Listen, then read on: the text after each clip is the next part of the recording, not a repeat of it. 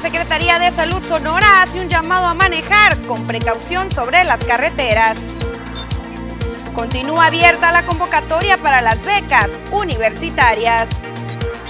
Continúa el déficit de agua en la región Yaqui. El sistema de presas se encuentra al 23% de su capacidad.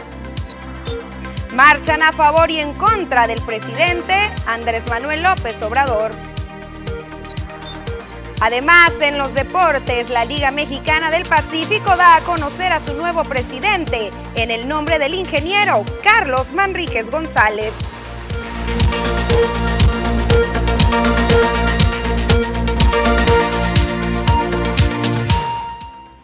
¿Qué tal? Muy buenas tardes, bienvenidos a la segunda edición de las noticias. Gracias por acompañarnos e iniciar semana ya hoy lunes 4 de abril, un nuevo mes para poder reforzar aquellas actividades que dejamos pendientes durante el pasado mes de marzo o también rectificar aquellas que no hicimos tan bien. Bienvenidos, póngase cómodos y también en contacto con nosotros, ya conoce las diferentes líneas para mantenernos en contacto. La línea de WhatsApp aparece en tu pantalla 64 42 04 21 20 Recuerda que también estamos disponibles a través de las diferentes plataformas digitales, Instagram, TikTok y por supuesto a través del portal de Facebook, Las Noticias TVP, completamente en vivo. Por cierto, te invito a compartir esa transmisión para poder llegar así a muchísimas más personas. Y sin más, comenzamos con la información y es que este fin de semana hubo bastante movimiento, tanto a favor como en contra del presidente de la República, Andrés Manuel López Obrador. Y fue justamente en Hermosillo donde miles de personas de diferentes sectores de la sociedad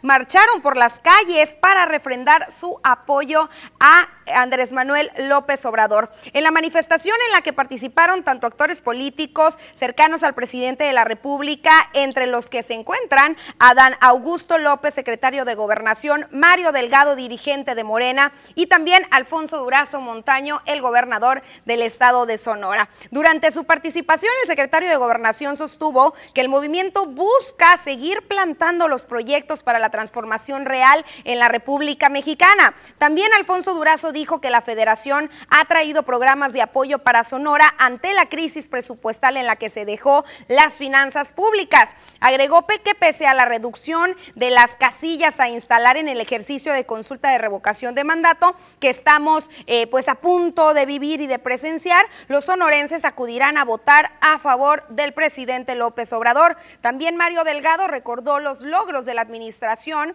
actual federal como las pensiones a los adultos mayores, las becas para personas con discapacidad y las vacunas contra el COVID-19. Finalmente, el presidente nacional de Morena confió en la participación del pueblo sonorense en la ratificación del presidente. Y de este tema, el alcalde de Cajeme estuvo hablando durante el tradicional diálogo. Usted ya sabe, tanto lunes como jueves tenemos este acercamiento con medios de comunicación.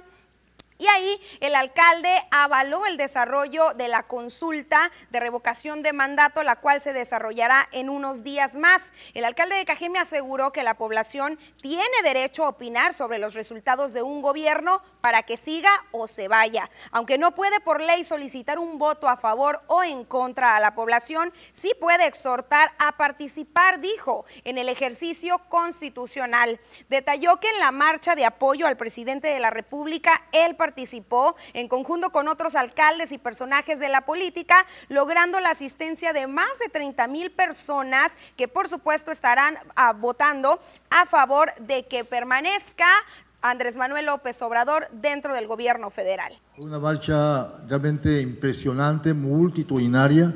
Yo calculo que entre 25 mil y 30 mil eh, personas eh, marcharon. Yo que estaba en el templete no alcanzaba a ver al final de lo inmenso que era la marcha, cuadras y cuadras y cuadras de gente. Por primera vez, las ciudadanas y ciudadanos de México vamos a poder ejercer nuestro derecho constitucional a evaluar, a calificar el mandato de un presidente de la República, ratificándolo o revocando ese mandato. Esto es histórico. Es una ley que se aprobó eh, en la anterior legislatura como diputado federal yo la aprobé y creo que ojalá esa ley hubiera existido antes, porque les aseguro que otros presidentes de la República, y voy a decirlo claramente, por ejemplo, Peña Nieto, pues no hubiera terminado su mandato. Porque si le hubieran preguntado a la gente, le, hubieran dado la, o la oportunidad a la ciudadanía de opinar sobre si continuaba o no Peña Nieto, pues les puedo asegurar que la gran mayoría hubiera dicho que no. El presidente Andrés Manuel López Obrador aseguró que al menos cinco funcionarios del gobierno federal pidieron licencia para promover la consulta de revocación de mandato, entre ellos el subsecretario de Seguridad Ricardo Mejía Verdeja. En la conferencia tradicional mañanera en Palacio, Nacional comentó que en el caso de Coahuila el gobernador del PRI está llamando a que la gente no participe, lo cual es violatorio de la Constitución y por tanto Mejía decidió irse a hacerle frente. López Obrador admitió que no sabe si va a reincorporar a su cargo. En tanto, al ser cuestionado sobre el uso de aeronaves oficiales para realizar activaciones de promoción partidista y de revocación de mandato, el presidente se limitó a responder que no deben ser utilizados para esos fines. Por ello se pronunció a favor de que las autoridades investiguen cualquier anomalía. Y bueno, ya escuchó los pros o quienes estuvieron a favor realizando diversas acciones a favor del gobierno federal. Sin embargo, también hubo otros grupos que estuvieron totalmente en contra. Con esta consigna, miles de mexicanos protestaron contra la polémica consulta de revocación de mandato, que el desde abril llamará a la ciudadanía a las urnas para decidir sobre la continuidad del presidente. Estamos en completo desacuerdo en la revocación de mandato, ya que la convirtieron en una ratificación y en un medio de división para la sociedad civil. En Ciudad de México, unas 2.000 personas caminaron desde el Ángel de la Independencia hasta el Monumento a la Revolución para rechazar la consulta. Cuando nosotros pedimos una revocación la tenemos que pedir los ciudadanos, no el presidente. Entonces desde ahí ya nos está metiendo a una trampa. Esta consulta causa polémica porque es impulsada por el propio presidente Andrés Manuel López Obrador. La oposición le ha acusado de promover una campaña permanente para movilizar sus bases. Para nosotros es, terminas y te vas, o sea, terminas tu sexenio, tu sexenio, y te vas. Y prepárate porque te vamos a denunciar y te vamos a demandar. En varias ocasiones el presidente mexicano ha dicho que aunque el resultado de la consulta de revocación de mandato no sea vinculatorio, al reunir el 40% de la participación ciudadana, es decir, unos 35 millones de personas, si la mayoría de los votantes vota para que no continúe al frente del gobierno, se irá. Pues así el panorama vivido este fin de semana, tanto en el estado de Sonora como en la República Mexicana. Pasamos una pequeñísima pausa comercial y regresamos con más, así que no se me despegue.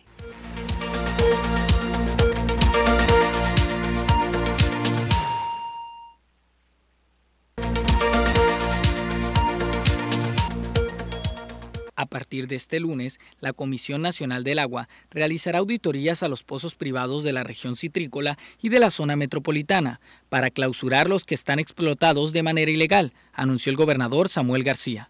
Asimismo, señaló que el organismo federal autorizó al gobierno estatal que se extraigan 10 millones de metros cúbicos adicionales a la presa de Cerro Prieto, lo que es una muy buena noticia, ya que dará al Estado mes y medio más de abasto de la mencionada fuente, y con ello un valioso tiempo para incorporar pozos al sistema de distribución. Los mexicanos han padecido más del doble de inflación que los españoles durante los gobiernos actuales. México acumula una inflación del 16.3% en los primeros 39 meses de gobierno del presidente Andrés Manuel López Obrador, es decir, del 1 de diciembre de 2018 al 28 de febrero del 2022, de acuerdo con el Instituto Nacional de Estadística y Geografía. En cambio, España suma una inflación del 6.8% durante el mismo periodo de tiempo, reporta el Instituto Nacional de Estadística de ese país. El presidente Andrés Manuel López Obrador consideró que para enfrentar la actual crisis económica derivada de la pandemia y de la guerra en Europa, lo mejor para la población es producir. Al abundar sobre la situación económica del país, el tabasqueño aseguró que la recaudación de impuestos es buena.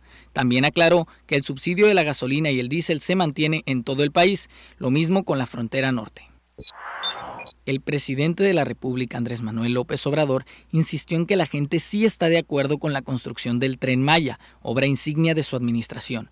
A bordo de un helicóptero militar, el jefe ejecutivo federal realizó un recorrido por las obras del tren Maya, imágenes que compartió a través de sus redes sociales mediante un video donde se le observa y escucha dirigiéndose a los ingenieros y personal militar que participa en la construcción de la obra, cuya extensión será de 1.500 kilómetros y deberá estar concluida en el mes de diciembre del año próximo.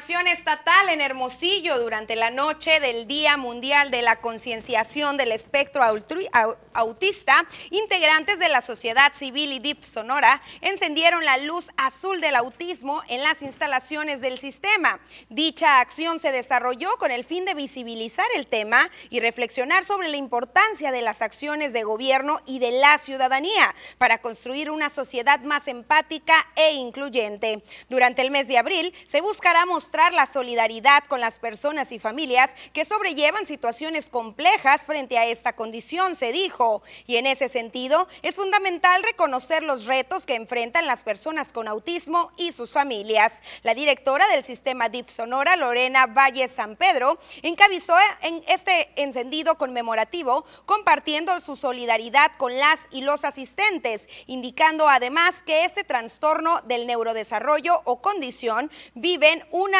de cada 115 personas en México. Esto de acuerdo con la Facultad de Medicina de la UNAM. Pasamos a Navojoa, donde al menos nueve vagones de un tren de carga con grafito se descarrilaron la madrugada del pasado domingo en la colonia Sonora, presuntamente por un descuido por parte de personal de Ferromex. El hecho se registró alrededor de las 005 horas, cuando el maquinista del tren se desplazaba de norte a sur y al llegar a la altura de los puentes elevados no se percató de que las vías ferroviarias no se encontraban conectadas, lo que ocasionó que la pesada unidad descarrilara hacia un costado amenazando con irse a los domicilios colindantes. Al lugar arribaron elementos de la Unidad de Protección Civil y paramédicos del Cuerpo de Bomberos, quienes al supervisar la zona se percataron que no se encontraban personas dentro de los vagones. Luego de verificar que las pesadas cajas no presentaban ningún riesgo para los ciudadanos, se retiraron del lugar, mientras que los contenedores accidentados se mantuvieron cerrados y sin fugas en lo que eran levantados. Pasamos a Álamo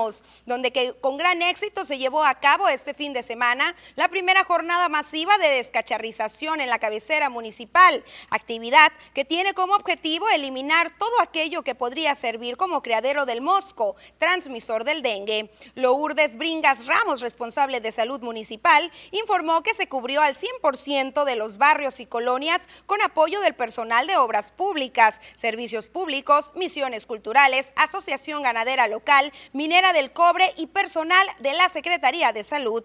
Detalló que para ello participaron alrededor de 23 vehículos y 132 personas y de acuerdo al conteo de la unidad de vectores de la jurisdicción sanitaria número 5, se lograron recoger un aproximado de 30 toneladas de cacharros. Pasamos ahora a conocer la información internacional. Aquí el resumen. La masacre de Bucha 410 cadáveres de civiles tras la retirada rusa. El presidente ucraniano ha acusado a Rusia de genocidio, mientras Ucrania y Rusia han pedido que el Consejo de Seguridad aborde la matanza planteando dos reuniones desde ángulos opuestos para este lunes y el martes. El presidente estadounidense Joe Biden afirmó este lunes que quiere un juicio por crímenes de guerra tras el hallazgo de muchos cadáveres con la ropa de civiles en la ciudad de Ucrania de Bucha, cerca de Kiev. Además, es partidario de tomar más sanciones contra Rusia. Dijo a los periodistas que le esperaban en su regreso en Washington después de pasar el fin de semana en su casa de Delaware. Se requiere, explicó el mandatario, reunir más información para poder llevar a juicio a Putin, a la vez que se sigue proveyendo a Ucrania de armas para que sigan combatiendo contra las tropas rusas y reunir todos los detalles para tener un verdadero juicio por crímenes de guerra. Un 99% de la población mundial respira aire con niveles de calidad inferiores a los mínimos fijados por la Organización Mundial de la Salud, advirtió este lunes este organismo que reclamó una reducción del consumo de combustibles fósiles, entre otras medidas para mejorar esta pésima tasa. El porcentaje que supondría en cifras absolutas aproximadas unos 7.7 millones de personas se ha calculado al analizar los datos de estaciones de control de calidad de aire de 6.000 ciudades en 117 países, y los resultados fueron peores a los del año pasado. Un tribunal indonesio condenó este lunes a pena de muerte a un profesor por la violación de 13 alumnas menores de edad, como lo pedía la Fiscalía, que había apelado a una sentencia cadena perpetua impuesta con anterioridad. De acuerdo a medios internacionales, el profesor de 36 años había sido declarado culpable de las violaciones a 13 menores mientras estudiaban en un internado musulmán. La Fiscalía decidió apelar la sentencia y solicitó la pena capital, demanda respaldada este lunes por el Tribunal de Apelaciones de Bandung, sin que se conozca todavía si los abogados del acusado requerirán ahora una revisión.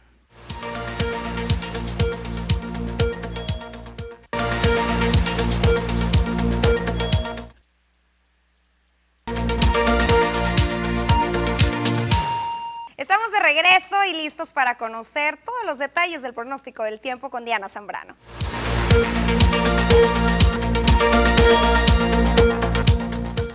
Hola, ¿qué tal y buenas tardes? Gracias por seguir acompañándonos en esta excelente tarde.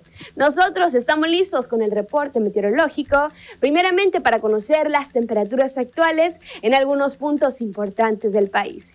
Y comenzamos como siempre en la frontera en Tijuana. El día de hoy tenemos condición de cielo despejada con 21 grados. La Paz se mantiene con 25 grados. Guadalajara se mantiene con 30. Acapulco con 28. Al igual que en el sector de Ciudad de México y condición de cielo totalmente despejada.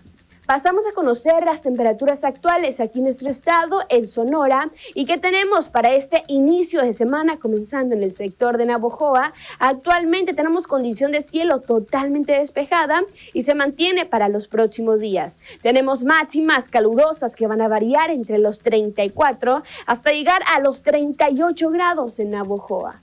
Y en el sector de Ciudad Obregón actualmente se mantiene con cielos totalmente despejados, al igual que el resto de la semana. Tenemos máximas que varían entre los 24, ojo, hasta llegar a los 39 grados el día jueves en Ciudad Obregón. Ya en el sector de Guaymas, el día de hoy también tenemos condición de cielo muy soleada, al igual que el día de mañana. La máxima que llega hasta los 28 grados y mínima que se prevé de 14 grados el día de mañana martes en Guaymas. Para finalizar en Hermosillo, la capital de Sonora, igual tenemos una semana despejada, solamente este fin de semana se prevé condición de cielo mayormente nublada. Ojo, la máxima ya que llega hasta los 40 grados centígrados para el día jueves y condición de cielo totalmente despejado para este día. Respecto a la fase lunar, mantenemos aún en luna nueva. La salida de la luna se registra a las 8 de la mañana con 15 minutos. La puesta de la luna a las 22 horas con 13 minutos, la salida del sol a las 6 de la mañana con 10 minutos y para finalizar ya la puesta del sol a las 18 horas con 44 minutos. Hasta aquí el reporte meteorológico. Espero que tengan una excelente tarde. Gracias a quienes se mantienen en contacto con nosotros. Vamos a dar lectura a algunos de sus mensajes y por acá nos están diciendo eh, mm, para preguntar si es día festivo o qué pasa. No hay camiones de la ruta 1 en la Beltrones. Atentamente, Alma. Pues por supuesto que no es día festivo, lo que pasa es que ya conocemos a boca de los mismos concesionarios del transporte que no hay unidades, que no hay apoyos. Sin embargo, también recordemos que hace apenas unos días el gobernador del estado anunció nuevos proyectos, un análisis, un diagnóstico para diferentes municipios, entre ellos el de Cajeme, y esperemos por supuesto buenas noticias en este tema que tantas problemáticas ha traído. También por acá nos dicen, acá en Valle Dorado está el drenaje tapado y está muy fácil su ubicación, Boulevard Las Palmas y Paseo Miravalle, y es el llamado para la autoridad correspondiente. También por acá nos dicen muy buenas tardes, muchas gracias por sus noticias, saludos de la familia Aldama Matus de la Alameda, saludos y bendiciones de regreso. Pasamos una pequeñísima pausa comercial.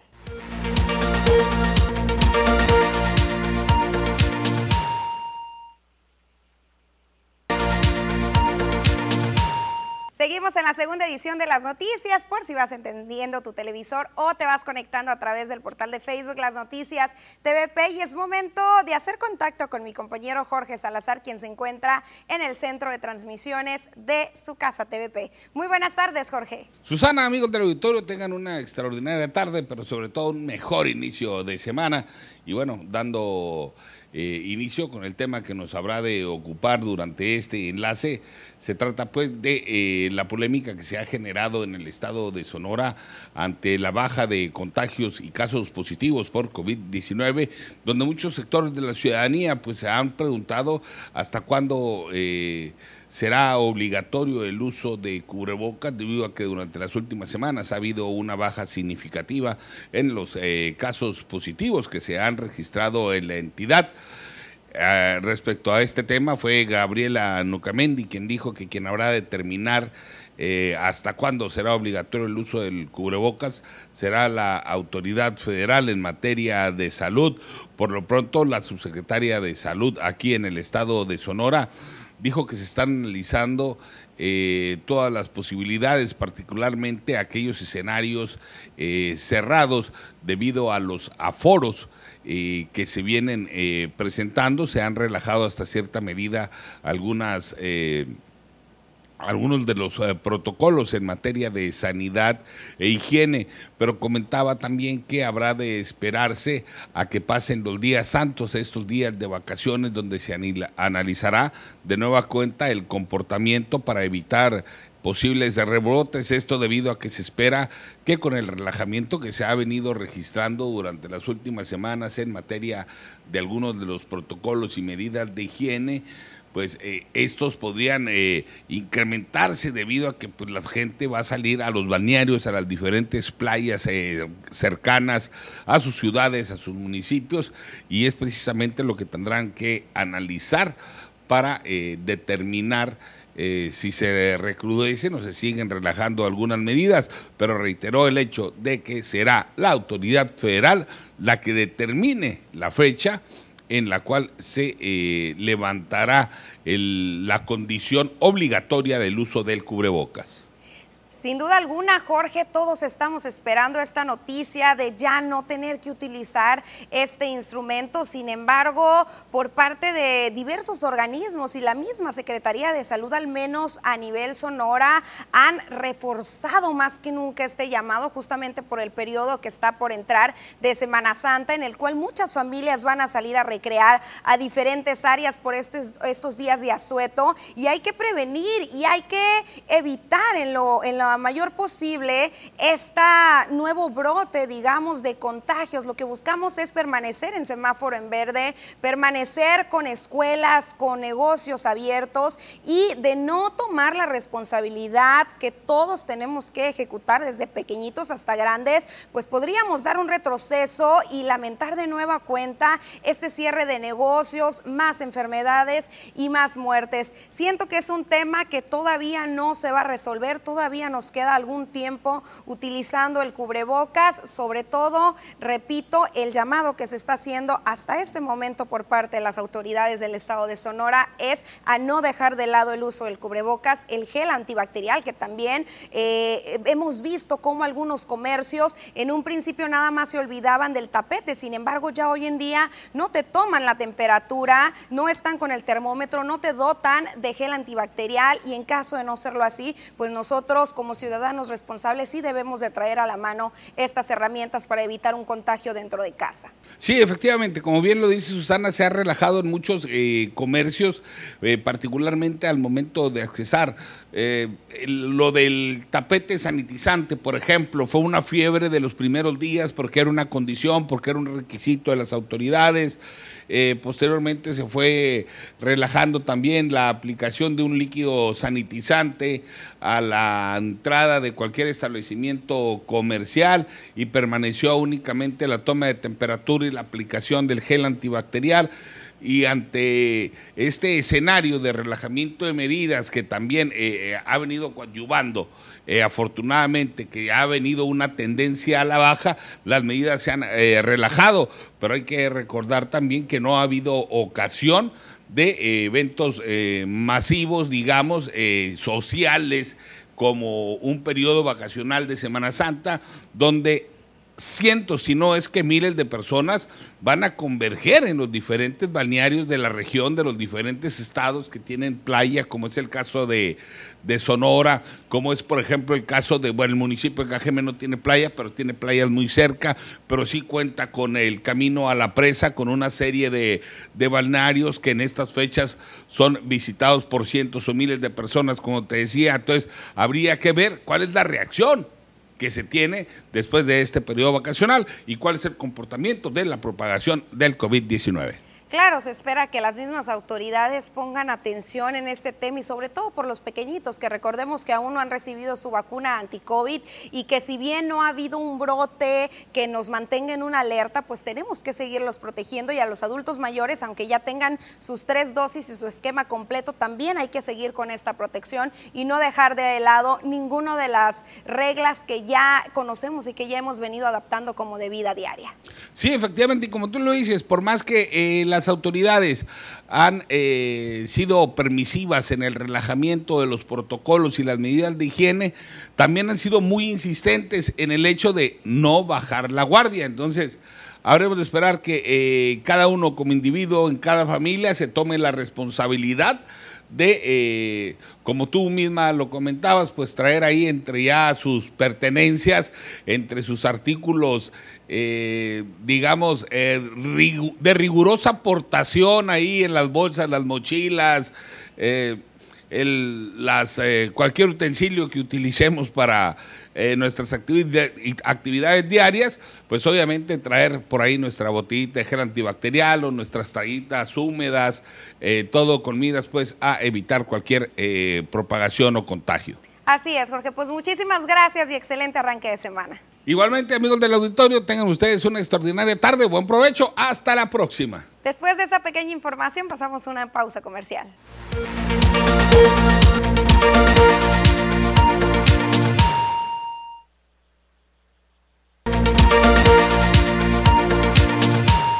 Estamos de regreso con información positiva y es que después de que en Hermosillo ya le traíamos a usted la información hace unos días que recibió nuevas unidades eléctricas, el alcalde de Cajeme indicó que Ciudad Obregón, que el municipio no se va a quedar atrás, aunque no con patrullas eléctricas. Anunció que van a llegar en estos días nuevas armas y también posiblemente nuevas patrullas pudieran estar arribando durante las siguientes semanas. Javier Lamarquecano indicó que aunque el proyecto proyecto que se estableció en Hermosillo de estas unidades eléctricas que les comento no es viable para Cajeme, sí se va a atender la necesidad de la adquisición de un mayor número de unidades con las cuales se pueda atender la demanda de prevención y seguridad por parte de la población.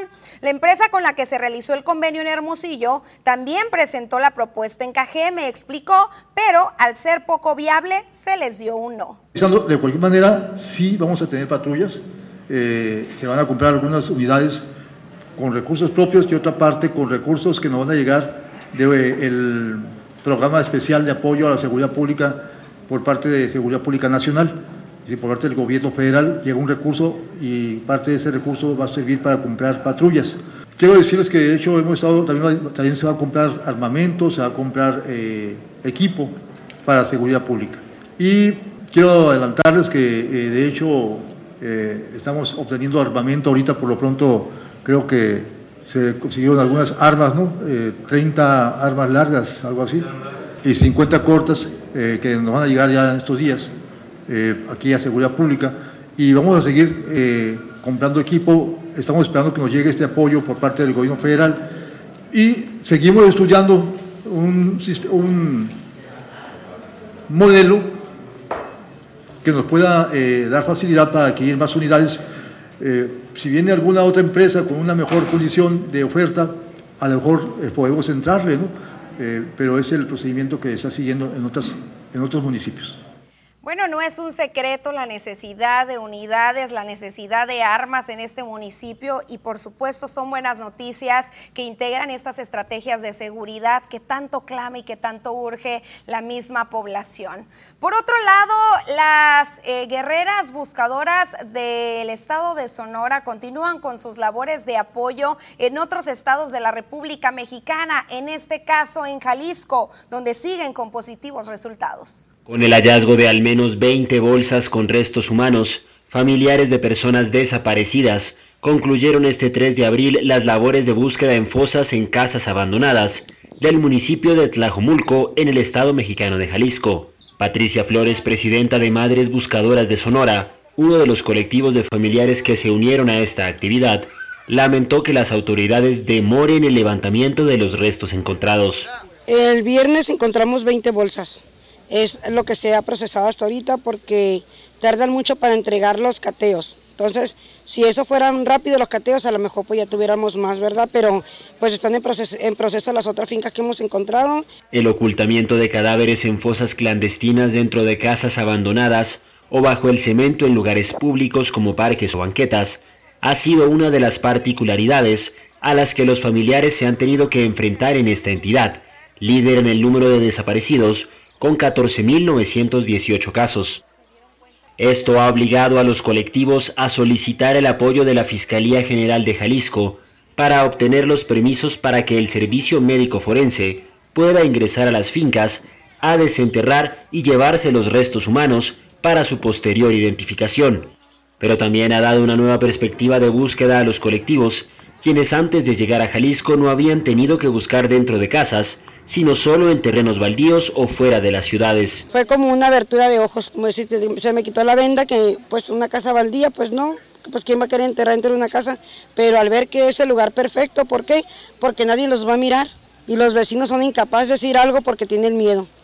En la primera búsqueda realizada a finales de febrero, los familiares encontraron 280 bolsas en diversos puntos de las ciudades de Tlajomulco y Tlaquepaque, en los que podría haber restos de hasta 81 personas que permanecen en el servicio médico forense. Bueno, sin duda alguna, una cifra que duele en México. Ya le presentábamos también a usted que son casi 100 mil personas en calidad de desaparecidas, el registro que se mantiene en la República Mexicana durante los últimos años. Bueno, pasamos a Ciudad Obregón de nueva cuenta, donde el gobierno municipal, a través del área de, semaforización y señalización del Departamento de Tránsito de Seguridad Pública, instaló franjas para el cruce peatonal, vallas de señalización y reductores de velocidad para prevenir accidentes durante la próxima temporada vacacional frente a lo que es la central de autobuses de Ciudad Obregón. Claudio Cruz Hernández, quien es el jefe de la corporación policial, exhortó a las y los peatones que circulan por la calle 200 y Campeche a que crucen la calle correctamente por las esquinas y cuando el semáforo lo indique para prevenir accidentes. Asimismo, informó que como parte de los trabajos se colocaron en la esquina de los semáforos de la calle 200 y Campeche dos torretas, las cuales se encienden de forma automática por la noche y se apagan durante el día. Y bueno, en información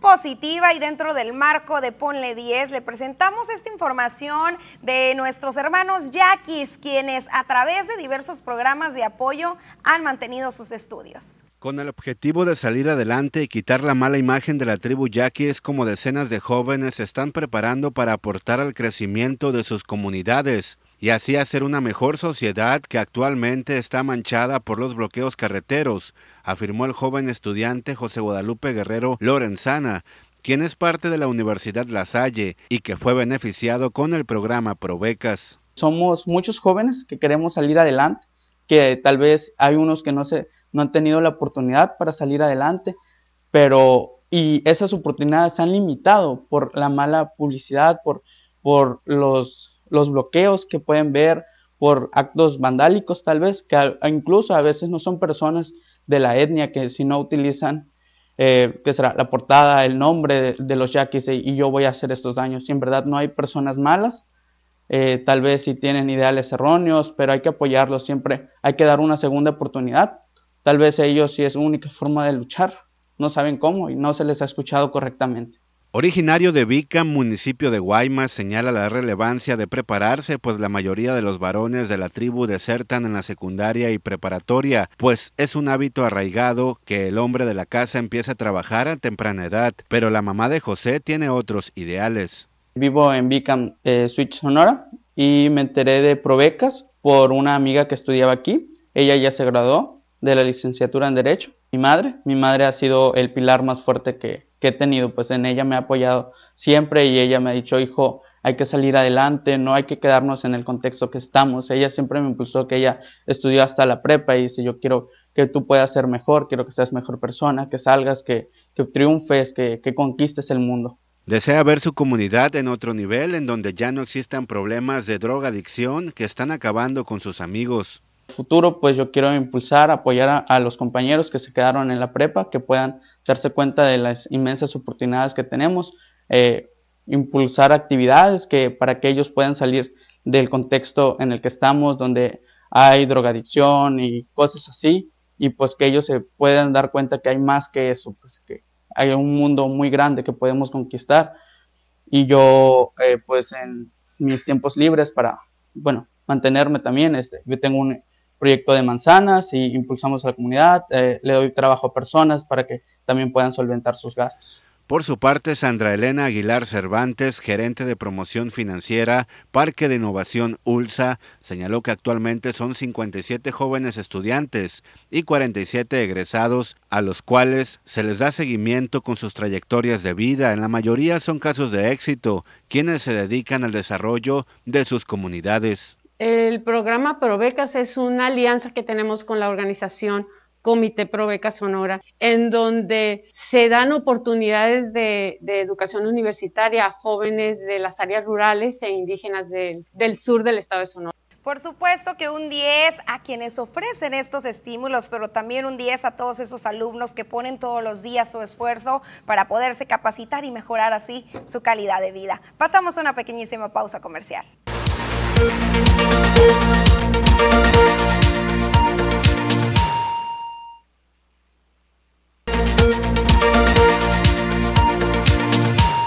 Seguimos con la información policíaca o del índole de la seguridad y es que este fin de semana se presentaron diferentes movilizaciones policíacas y el municipio fue el escenario de nueva cuenta de varios hechos violentos que generaron la movilización de los tres órdenes de gobierno, así como también de los cuerpos de rescate. El ataque armado más reciente se registró la tarde-noche del domingo por la calle Jalisco entre Obrero Mundial y Ley Federal del Trabajo, hasta donde llegaron uno o varios sujetos armados que, se, que dispararon en contra de una persona del sexo masculino. También en la colonia Ruso Boguel se registró una agresión que dejó como resultado una persona lesionada que fue trasladada a un hospital de la localidad, en donde horas más tarde dejó de existir tras no superar las lesiones. Se trata de David Osvaldo, de 37 años, conocido con el apodo de El Jaiba, quien al encontrarse lavando un carro se bajó un sujeto de un sedán y le disparó en repetidas ocasiones. Finalmente, el cuerpo de un hombre fue localizado también sin vida en un camino de terracería. Trascendió que la víctima presentaba signos de violencia. De los hechos descritos con anterioridad, tomaron nota los elementos de las corporaciones policíacas para dar inicio con las indagatorias correspondientes. Y además, sujetos fuertemente armados sometieron a trabajadores de una empresa de valores y los despojaron de un vehículo blindado, armas y efectivo. El asalto se registró en la carretera Internacional México 15 en el tramo entre el poblado de Vicam y el municipio de Bacum. Posteriormente, la unidad fue ubicada al norte de Estación Corral, esto en hechos del día de hoy. Según informes, el vehículo pertenece a la empresa de valores Shell. Los hombres que conducían la unidad fueron desarmados y abandonados en un terreno ubicado a un costado de la Rúa Federal. Elementos de la Policía Municipal de Cajeme fueron en apoyo de la Corporación de Vacum al operativo. También se unió la Guardia Nacional y hasta hoy en la mañana, eh, según el alcalde, se desconocía, eh, pues por supuesto, los actores de este delito. Y bueno, pasando a positivas noticias, Cocorit sabemos que cada fin de semana nos ofrece un sinfín de atractivos y en esta ocasión, después de haber permanecido durante más de dos años cerrado debido a la pandemia por el COVID-19, ya abrió sus puertas de nueva cuenta el Museo de los Yaquis en esta comisaría, uno de los lugares más emblemáticos que guardan la historia y las costumbres de la etnia yaqui. Alberto Carra, guía de este lugar, señaló que hay nuevos atractivos para que los visitantes puedan apreciar de miércoles a domingo de 9 de la mañana a 6 de la tarde. El 80% de los visitantes del Museo de los Yaquis viene de otros estados de la República e incluso de otros continentes para apreciar los usos y costumbres de la tribu de Sonora. Sin embargo, el licenciado en turismo Alberto Carra también dijo que son los que más valoran a esta etnia y no tanto los residentes de la comisaría y los mismos ciudadanos del municipio de Cajeme. Y bueno, continuamos con la lectura de sus mensajes. De nueva cuenta, muchísimas gracias por mantenerse en contacto con nosotros. Por acá nos están reportando una lámpara dañada en Villabonita sobre Paseo de la Paz y Parques. También por acá nos están reportando una plaga de moscos en calle Nogales y Quintana Roo, pegado al Bordo Prieto, antes de que se vuelvan contagios de dengue. Se los encargo a quien corresponda. Aquí, en este caso, la jurisdicción sanitaria tiene que desarrollar las fumigaciones correspondientes. También por acá nos dicen, eh, mm, mm, mm, eh, anónimo. Muchos diablitos colgados de CFE en estación Bicam, barrio El Tinaco, calle Torocobampo y Wiribis. Todos trabajan y no quieren poner su contrato. Todos con aire y luces por todos lados y cuando hace calor hay calentamiento de alambres principales de la red. Pues ahí el llamado para la CFE. También por acá nos dicen, mensaje para Poncho. Señorita, hay que preguntarle al mejor comentarista de los deportes, Alfonso Insunza, que ya está listo con su programa OUT 27, ahora que va, que si ahora está listo con su programa OUT 27, ahora que va a comenzar las ligas mayores y la liga mexicana. Por supuesto que le enviamos el mensaje y esperemos pronto buenas noticias al respecto. También por acá nos dicen, para reportar que no tenemos luz en las haciendas sección Los Monjes desde la medianoche y tengo un changarrito y pues se me van a echar a perder los alimentos. Por favor, si me ayudar. No hay algún reporte de trabajos por parte del ayuntamiento ni tampoco de la Comisión Federal de Electricidad. Vamos a ver qué es lo que está pasando en esa área de la ciudad. Mientras tanto, pasamos a ver estas recomendaciones comerciales.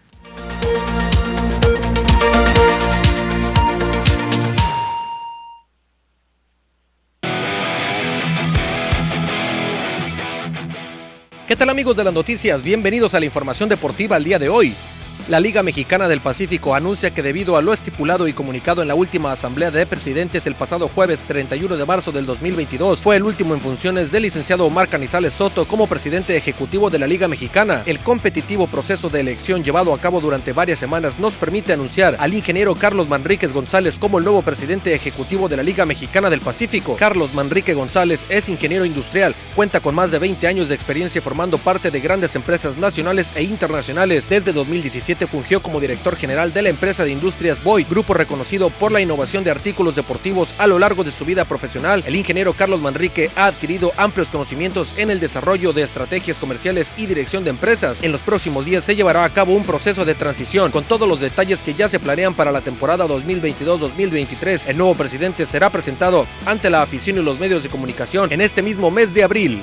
El estelar receptor de los Cardenales de San Luis, Yadier Molina, será el nuevo manejador de los navegantes del Magallanes en la Liga Invernal de Venezuela anunció el equipo. Molina, quien disputará este año su última temporada de béisbol en las grandes ligas, fue presentado oficialmente el sábado por la novena venezolana a través de su cuenta de Instagram. Magallanes, actualmente campeones de la Liga Venezolana bajo el mando de Willy Romero, quien ahora dirigirá a los Yaquis de Ciudad Obregón. En el béisbol invernal mexicano, cayeron en las semifinales de la Serie del Caribe 2022 ante los Caimanes de Barranquilla, Colombia, conjunto que eventualmente se coronó campeón del evento ante la República Dominicana. Yadir Molina, futuro Salón de la Fama del Béisbol de las Grandes Ligas, confirmó que está disponible para dirigir a Puerto Rico en el Clásico Mundial del 2023. Ganador de nueve guantes de oro e igual número de selecciones al Juego de Estrellas, Molina conquistó la Serie Mundial de los Cardenales en 2006 y 2011. Promedio de por vida .280 con 171 cuadrangulares, 998 carreras impulsadas. Igualmente, en 2018 logró el galardón Roberto Clemente por su labor comunitaria fuera del terreno de juego y es dos veces medallista de plata en el Clásico Mundial de Béisbol. El lanzador abridor de los Medias Blancas de Chicago, Lance Lynn, se someterá a un procedimiento de 30 minutos en en la rodilla derecha el martes, después de que una resonancia magnética revelara un leve desgarro en un tendón, anunció el domingo el gerente general Rick Hahn. Lance Lynn, de 34 años de edad, estará fuera del montículo durante cuatro semanas, lo que significa que probablemente se perderá entre 6 y 8 semanas de temporada regular. El lanzador tuvo algunos problemas menores en la rodilla la temporada pasada que los Medias Blancas de Chicago creen que probablemente sea la causa principal de su dolencia actual. Lance Lynn fue el pitcher estelar en 2021 compilando una efectividad de 2.69. El equipo lo volvió a firmar por dos años más en julio pasado, incluso cuando se perdió un par de aperturas debido a un problema en la rodilla. Ahora se perderá hasta dos meses. Esos brazos incluyen a los diestros Reinaldo López y Vince Velázquez, aunque el gerente general Rui Han no descartó la posibilidad de salir en búsqueda de más peloteros. La lesión se produce inmediatamente después de que el relevista zurdo Garrett Crochet necesitara una cirugía Tommy John y el canje de Craig Kimbrell entre los Dodgers de Los Ángeles y el equipo. Los halcones de Ciudad Obregón inauguraron su nueva casa en la Arena Itson en una temporada más del circuito de baloncesto de la costa del Pacífico, donde muchos aficionados se dieron cita para el gran espectáculo en el nuevo nido del equipo de casa. La escuadra emplumada no pudo brillar como lo hizo un día anterior en la ciudad de Los Mochis, Sinaloa, donde triunfaron en un partido inaugural en territorio sinaloense 100 a 93. Los pioneros de Los Mochis jugaron una mejor defensa y realizaron un excelente trabajo a la ofensiva para apagar cualquier posibilidad de los locales al derrotarlos con pizarra 86 a 78. Por el conjunto de los halcones, Tony Farmer brilló por su propia causa con 19 puntos, 11 rebotes y 3 asistencias, así como Jermaine Jordan con 18 puntos, 4 rebotes y 3 asistencias y Quinn Taylor con 14 puntos. Pioneros de los Mochis desplegó mejor ofensiva con Xavier White con 26 puntos junto a Ryan Reynolds con 24. El próximo compromiso del equipo dirigido por el coach Ariel Riarte será de visita ante el equipo de los Caballeros de Culiacán el día martes 5 y 6 de abril. La siguiente jornada en casa será hasta el viernes 8 de abril cuando los emplumados reciban la visita de los Rayos de Hermosillo. Escuchemos las declaraciones por parte de Ariel Riarte, coach del equipo de Halcones de Ciudad Obregón, y Guillermo Vecchio de los Pioneros de los Mochis. No, creo que estuvimos muy apagados, no, no, no hay mucho para destacar, sí, sí el excelente trabajo defensivo, pero bueno, hay que, hay que anotar para ganar. De sobre todo del equipo de los Mochis, ¿no? Algo en particular que destaque también del rival que es muy importante. No, ellos jugaron muy bien, muy, muy tranquilos, eh, metieron las pelotas difíciles para ganar el juego y, y se lo llevaron muy merecidamente. Sí, viene, viene una temporada muy linda. Eh, ojalá que siga viniendo toda esta gente, hermoso jugar con, con la arena casi completa, así que lo disfrutamos nosotros y espero que ellos disfruten de este, de este espectáculo y sigan acompañándonos. Sí, sí, no, no, la directiva está trabajando sensacional, muy, muy bien, realmente, Jaime Leiva, don Leonardo, sí, Félix, muy, muy buen trabajo están haciendo. Eh, los invitamos a todos los que quieran venir a los mochis cuando vuelvan o cuando quieran, pero es un espectáculo el CUM, como lo están dejando. Es, yo que he trabajado, gracias a Dios y la Virgen, eh, en, todo, en casi todos los continentes, salvo Oceanía, te puedo decir, no tiene nada que envidiarle el CUM de, lo- de los mochis a, ningún estadio de Europa. Lo están poniendo espectacular y bueno, te, doy gracias a Dios de tener la oportunidad de estar trabajando ahí. Y de los jóvenes te puedo decir que es lo mejor que puede hacer el Cibacopa. Cibacopa siempre se caracterizó por eso, por desarrollar muchachos que luego saltaron para la Liga Nacional y a su vez, ¿sí? Eh, bueno, ahora el sonorense Omar, el turbo, como le digo yo, Quintero va a tener la posibilidad de ver nuevos talentos. Yo te voy a decir algo, eh, como te dije, he trabajado en muchos lugares. Hay gente que en este momento en Arabia, ¿sí? Está, viendo, ¿sí? Estuvo viendo, sí, el Cibacopa, eh, porque me piden cómo verlo y todo. Vieron el partido de ayer, vieron, el partido de hoy, sí, porque me pidieron y hay gente que me sigue y así como eso a muchos jugadores también. El talento norteamericano que se ha traído este año es muy bueno. Y los que van a llegar, los que van a llegar son muy buenos también. Llegó el día en que se caliente aún más la liguilla del fútbol municipal cajemense, cuando el día de hoy abran las semifinales los equipos de Black Star, Toros del Campo 60, Pueblo Yaqui y Leones. El conjunto de Black Star, quien terminó como primer lugar dentro de la fase regular, enfrentará al equipo de Leones, quienes culminaron como sextos y tienen que enfrentar al líder absoluto. En la otra llave, los Toros del Campo 60, quienes avanzaron a semifinales tras un empate global de 3 a 3 y en tanda de penales a favor dejando en el camino al conjunto de Llaneros, jugarán ante Pueblo Yaqui, que realmente demostró un poderío impresionante en los cuartos de al golear con 6 a 1 al equipo del Celaya. Los dos equipos que hagan más goles tanto en los partidos de ida como en la vuelta avanzarán a la gran final por el título absoluto de la categoría sub-23 del fútbol municipal de Ciudad Obregón. En dado caso de que los empates globales se den, tendrán que recurrir a la tanda de penales para buscar a un finalista. Con esto amigos de las noticias llegamos al final de la información deportiva el día de hoy. Quédese con más información aquí, en las noticias.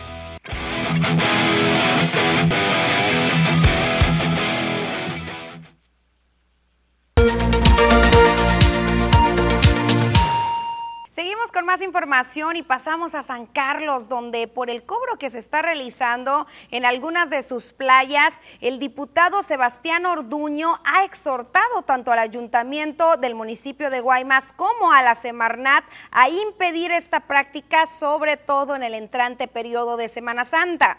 Recordó que las playas son de todos y pueden ser utilizadas para la recreación. Indicó que tras el duro golpe que recibieron muchas familias a causa de la pandemia, el cobro es inhumano y se debe concientizar al respecto. No es posible que tengamos playas tan bonitas como lo acabas de mencionar. Tenemos la mejor vista del mundo, como lo mencionó National Geographic. Y tenemos, de repente nos encontramos que en vez de abrir los espacios hacia las playas, pues nos, nos topamos con que cierran, bloquean los accesos. Y pues eso afecta mucho en general a todos, ¿no? A la ciudadanía, a los turistas que no pueden disfrutar y van a buscar por obvias razones pues otros destinos o otras playas. ¿Y con esto qué pasa? Pues que se afecta al comercio, se afecta a los hoteleros, se afecta a muchas familias que viven 100% de turismo. Como lo mencionas bien el tema de Semana Santa, yo creo que acabamos de pasar por una pandemia muy larga y no hubo este, los festejos de Semana Santa, pero en sí en general, vamos a decir, tenemos de, de, Cajeme, yo creo que Hermosillo, San Carlos es la, la playa de Sonora, ¿no? Y, te, y, te, das cuenta, por ejemplo, que en Quino los accesos sí están, sí están disponibles y aquí en Guaymas pues se están bloqueando. Entonces, en base a eso es el, es el exhorto que presentamos. El ayuntamiento tiene 15 días para responder al Congreso. Si no lo hace, va a tener una sanción el ayuntamiento que se acaba de ir, el ayuntamiento anterior, se puso a vender permisos ambulantes dentro de una propiedad privada. ¿sí? Entonces, el tema de la corrupción viene si afectas a un particular y, y, obviamente ese particular se protege y dice yo cerco mi área, ¿no? Pero debes de dejar un libre acceso. Hay, hay algo que se llama paso de servidumbre, que debe, debes de dejarlo. Si tú tienes una propiedad pegada a lo que es el mar, pues tienes que dejar todo ese acceso para que la gente pues pueda ir a la, a la en el municipio de Cajeme, después de 23 años de la creación del Plan de Ordenamiento Territorial, cuando fungió como alcalde durante la administración 1997-2000, este 2022 se va a actualizar. Esto lo anunció el alcalde Javier Lamarquecano. Indicó que, aunque fue durante la primera etapa de su administración, cuando este se creó, hasta este momento no ha tenido ninguna sola actualización. Mencionó que este con contempla un crecimiento hacia el poniente de la ciudad según la demanda poblacional. El último plan de reordenamiento territorial y desarrollo del municipio de Cajeme se hizo hace 23 años, cuando yo era presidente municipal. Después de, después de ese tiempo no lo han vuelto a actualizar, no lo han vuelto a hacer y el siguiente plan se va a hacer conmigo. Ya lo estamos terminando, eh, vamos a sacar un nuevo plan de reordenamiento territorial y bueno, eh, la ciudad ha crecido eh, básicamente hacia los valles, aunque ya empezó a crecer hacia el, hacia el oriente, que en gran parte era el plan que nosotros habíamos planteado de origen. ¿Por qué al poniente? Bueno, porque, porque en el oriente, perdón, porque en el oriente eh, no se está dañando tanto, tanto al valle, tanto terrenos agrícolas, porque son zonas más altas que el sur o que el poniente, y bueno, porque hay espacio suficiente. Pero Finalmente la ciudad va a crecer eh, y está creciendo eh, de acuerdo a la vocación que haya de los terrenos y que haya eh, de, los, de la demanda poblacional, de la demanda habitacional. Entonces, sí, ya va a salir, no sé si unos dos, tres meses más, tengamos ya listo el nuevo plan de reordenamiento territorial de Cajeme. Hablando de la vocación de terrenos y del Valle del Yaqui, aunque este ciclo agrícola que está en desarrollo no registró una reducción en sus cultivos, el ciclo otoño-invierno 2022-2023 sí la pudiera registrar ante la falta de agua en las presas. Esto lo señaló Humberto Borbón Valencia. El director general del Distrito de Riego del Río Yaqui explicó que al momento el sistema de presas mantiene 1.668 millones de metros cúbicos de agua lo que significa que está al 23% de su capacidad total. A este momento y con esa agua se darán los últimos riegos del ciclo agrícola actual, expuso, por lo que las presas se vendrán aún más abajo de su capacidad y los pronósticos de lluvias hasta este momento no son nada favorables. Recordó que para hacerle frente, aunque haya agua, al ahorro y cuidado de este, es necesario seguirle apostando a los cultivos de baja demanda, como lo son el cártamo, el garbanzo, el girasol, el frijol y la canola, que requieren menos cantidad de líquido vital, pues incluso este año, al igual que el pasado, no habrá de nueva cuenta segundos cultivos con agua de bombeo por la falta justamente de líquido. Estar a, la espera de lo que pueda suceder en el verano para poder planear lo que pudiéramos tener para el próximo ciclo agrícola. Las cosas están complicadas, eh, continúa el problema de sequía, no tuvimos aportaciones importantes en el invierno y eso pues de alguna manera nos pone en un foco rojo ahí para lo que pueda eh, programarse para el próximo ciclo agrícola. Todos los meses que van del ciclo agrícola han estado muy por debajo de la media histórica. Traemos un déficit de casi 800 millones menos que no han ingresado al sistema. Y bueno, ya ahorita estamos en el periodo de, vamos a entrar en el periodo de estiaje donde no, no podemos esperar lluvias y esperar lo que pueda venir para el próximo verano. Este ciclo agrícola no, no hubo eh, restricción en superficie, sí se restringió el cultivo de maíz, dado que eh, veíamos que era muy complicado sostener el servicio de riego todavía hasta el mes de mayo o junio, que es cuando todavía sigue regando el maíz. Por eso se tuvo que suspender la autorización de maíz para grano. Entonces, eh, por lo demás, el resto de los cultivos se establecieron sin problemas, se estableció el 100% de la superficie, no tuvimos restricción por ese lado, pero sí para el próximo ciclo pudiera haber una posible restricción. Y una restricción importante si es que las condiciones de, de recuperación no se dan favorablemente. Pues ya sabemos, todos hay que cuidar el agua. Pasamos una pequeña pausa.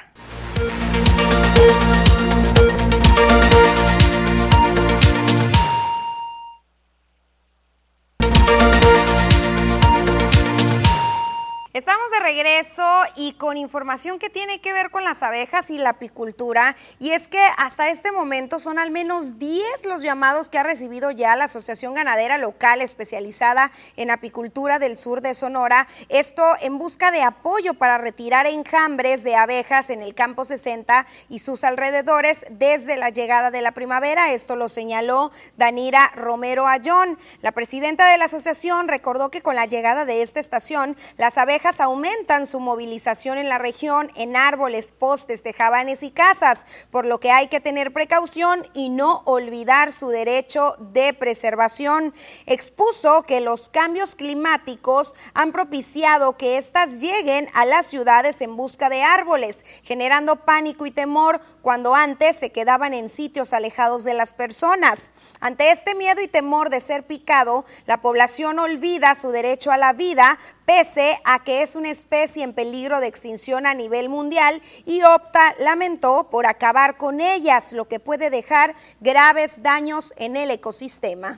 Va del año llevamos unos 10 reportes y nosotros eh, pues ha sido aquí en Campo 60, ha sido en unos campos agrícolas donde está tienen una huerta de nuez porque es eh, dos enjambres se pusieron silvestres, se pusieron en, unos árboles y mm, de ahí pues otros en escuelas, en kinder y nos trasladamos hasta Providencia. De hecho, antier andamos en Providencia, ahí también en un campo que, que tenía cuatro enjambres tenía. Se ha detectado que los locales en abandono han fungido como sede de delitos y como nido de vándalos, por lo cual la Cámara Nacional de Comercio pide que se sellen. La Cámara Nacional de Comercio de Ciudad Obregón hizo un llamado a todos aquellos propietarios de locales comerciales que se encuentran en estado de abandono para que los sellen completamente a fin de evitar que se conviertan en nido de delincuentes. Gustavo Cárdenas García, vicepresidente de dicho organismo empresarial, destacó que hasta el último conteo que se realizó en mayo de 2021 se detectaron aproximadamente aproximadamente entre 60 y 65 inmuebles en estado de abandono. Agregó que dicha medida también servirá para evitar que los locales sean desmantelados por los amantes de lo ajeno. Y a los dueños de los establecimientos que están abandonados, un llamado que se apiaden de la imagen del primer cuadro de la ciudad, que sellen sus establecimientos, para que la delincuencia no viva adentro de ellos. En estatales, el gobernador del estado de Sonora, Alfonso Durazo Montaño, llamó a las y a los estudiantes sonorenses a llevar a cabo su registro de solicitud de becas, ya que tienen hasta el 21 de este mes de abril para hacerlo, con lo cual podrán acceder a un apoyo de mil a dos mil pesos mensuales que serán entregados durante 10 meses en el año. Mencionó que una beca para los y las estudiantes puede ser una diferencia para seguir adelante con su preparación, ya que se cubren necesidades elementales. Las y los interesados en este apoyo podrán llevar a cabo el proceso de llenado de solicitud y registro a través del portal del Instituto de Becas y Crédito Educativo, donde se dan a conocer los requisitos para las y los aspirantes, en tanto que los resultados serán publicados el próximo 23 de mayo. También, también a nivel estatal se han brindado buenas noticias y es que se amplió el plazo para el trámite de la revalidación de placas. Jorge de la Rosa Flores dio a conocer que gracias a un decreto que firmó el gobernador a fin de otorgar beneficios fiscales a los contribuyentes, es que esto se logró, además de extender el plazo para el trámite de la revalidación de placas. El director de recaudación de la Secretaría de Hacienda en Sonora dio a conocer que entre otros de los beneficios eh, con los que contarán los sonorenses, se encuentra el hecho de que no se van a cobrar cargos adicionales. Destacó que este beneficio será válido durante todo el mes de abril y recordó que el periodo oficial para cumplir con dicho trámite comprende los meses de enero, febrero y marzo. Señaló también que los contribuyentes se ahorrarán durante el mes de abril el 1.5% de recargos durante el mes siguiente gracias a el decreto asignado por el titular del Ejecutivo Estatal. De la Rosa Flores destacó que actualmente están trabajando para evitarle molestias a los contribuyentes y en espera de que lleguen alrededor de 450 mil láminas para dar inicio con su distribución. Finalmente hizo un llamado a los ciudadanos en general para que se acerquen a la dependencia más cercana a realizar sus trámites y a aprovechar la ampliación de dicho periodo. Y cabe mencionar que no se requiere la licencia de conducir para realizar este trámite. Y bueno, está por entrar el periodo de Semana Santa y manejar en estado de alerta previene accidentes. Por ello, la Secretaría de Salud hizo un llamado a la población a tomar precauciones al transitar sobre las carreteras en este periodo entrante de asueto. De acuerdo a la dependencia estatal, con la llegada de las altas temperaturas, los ciudadanos optan por acudir a las playas de la entidad, por lo que los fines de semana se registra más tráfico en las carreteras. Por este motivo recomendó usar elementos de seguridad como el cinturón que ya conocemos, que los menores de edad porten o vayan en su portabebé o en un asiento infantil, evitar manejar cansado o después de haber bebido alcohol y también indicó que respetar los señalamientos y las velocidades permitidas también son una medida de prevenir los accidentes carreteros, así como no rebasar por la derecha. Además aconsejó usar vestimenta cómoda mientras se conduce esto para controlar el vehículo en caso de algún imprevisto.